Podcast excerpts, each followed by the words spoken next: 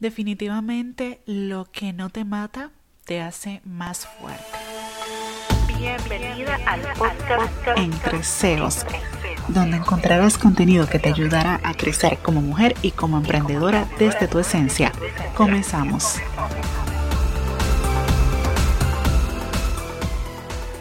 Hoy hablamos acerca de esa fuerza interior que a veces ni siquiera sabemos que tenemos, pero que sí que está ahí y que solamente necesita que te encuentres en una situación de necesidad, de desesperación, de impotencia, de inclusive peligro para salir, para aflorar. Este episodio trata mucho de mí. Soy Ángela Pérez, consultora de marketing estratégico y negocios digitales. Y en esta ocasión vengo yo solita con una reflexión sobre algo que sin lugar a dudas marcará y ha marcado ya, de hecho, mi vida, sobre unos acontecimientos que, que me han pasado recientemente y de los cuales, bueno, no voy a dar tantísimos detalles porque creo que todavía no estoy preparada para ello. Sí, apenas he comenzado a sanar y he comenzado un proceso para reponerme. Pero lo cierto es que hace unas semanas tuve que vivir un momento muy triste. Perdí a una persona clave en mi vida que me acompañó durante toda mi vida, desde que tengo uso de razón.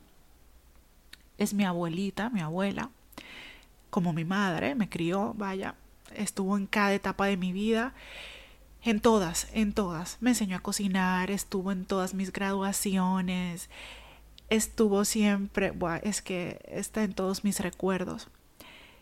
Y falleció lejos de mí.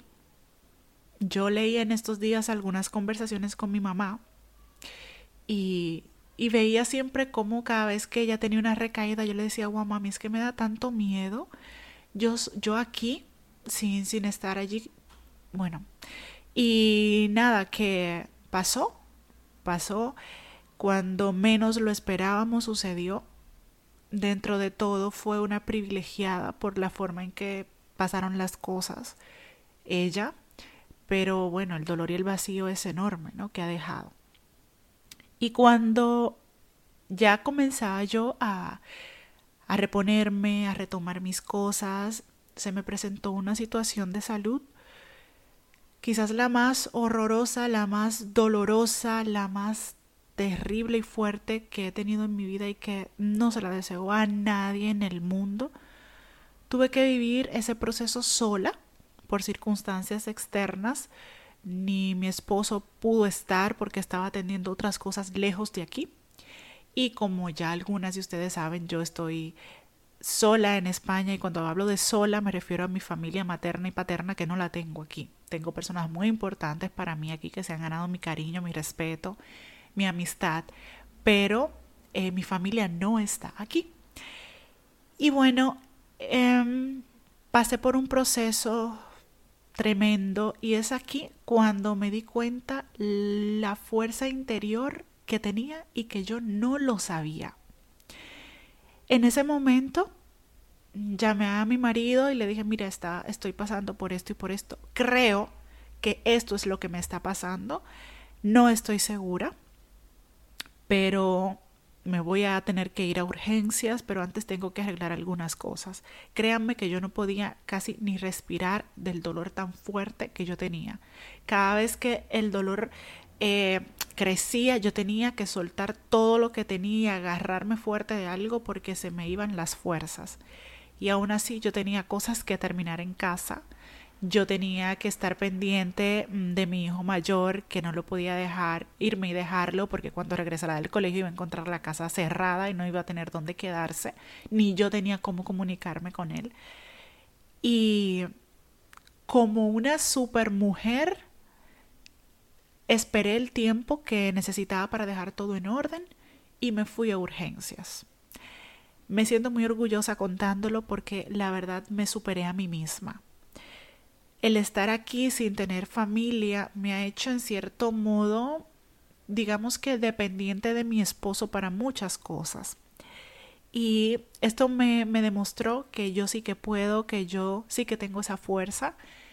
Y, y nada, que me fui a urgencias, me pasé todo el día allí, fue terrorífico. A los tres días tuve una recaída que fue aún peor. El diagnóstico fue aún más devastador. Mm, eso terminó ya de aniquilar mi, mi esperanza, me removió todo, me devolvió al suelo y fue un proceso muy, muy doloroso de forma física y también de forma emocional. De esto hace ya dos semanas.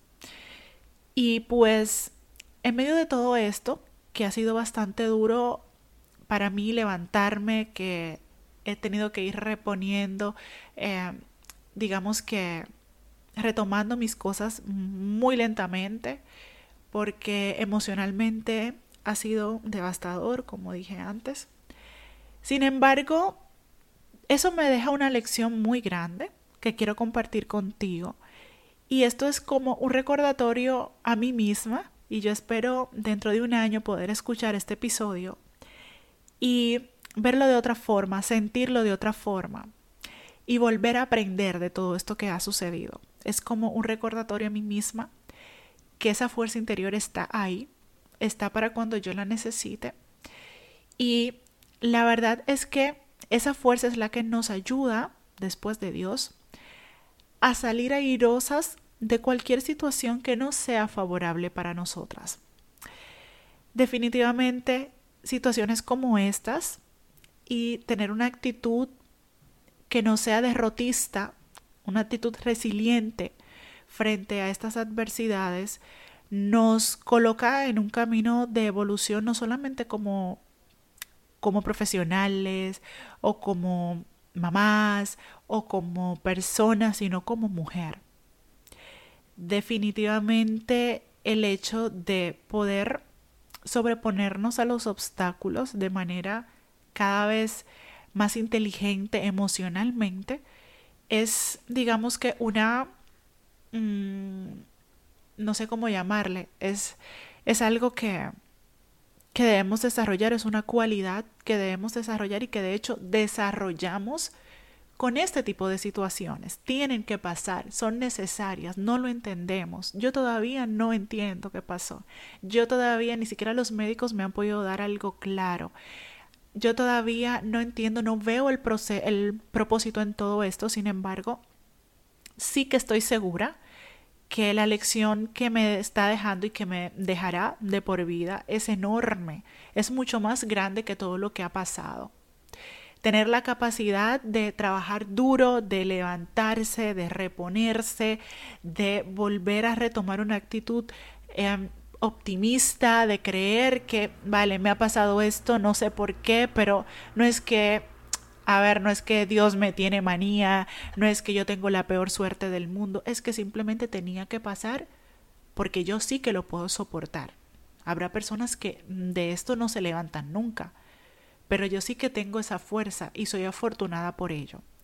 Y cuando hablo de mí, quiero que te pongas tú en mi piel, porque quiero dejarte esto como un aprendizaje emocional para que cuando te encuentres en ese proceso tan difícil del que a veces no vemos salida, no vemos la luz al final del túnel, sepas que la clave está en no desistir, en no alzar esa bandera blanca de darte por vencida y decir no, porque a mí, porque yo, porque, porque, sino en decir, bueno, ya pasó, no hay de otra, no es algo que yo pueda controlar, ahora solo me queda salir adelante.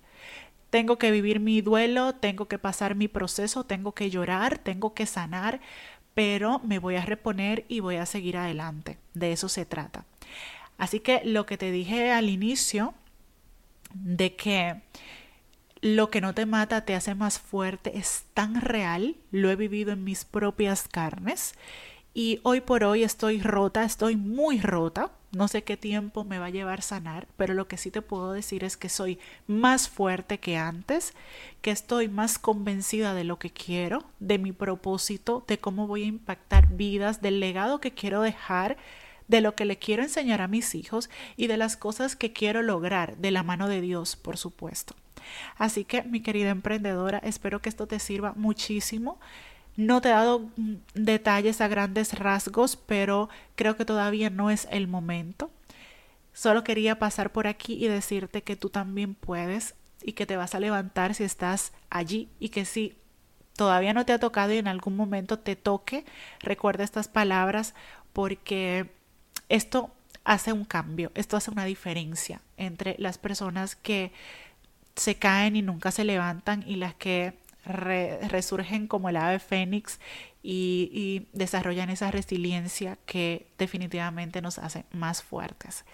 Gracias por acompañarme en este episodio, gracias por llegar hasta el final y espero escucharte en otro próximo. Chao, chao.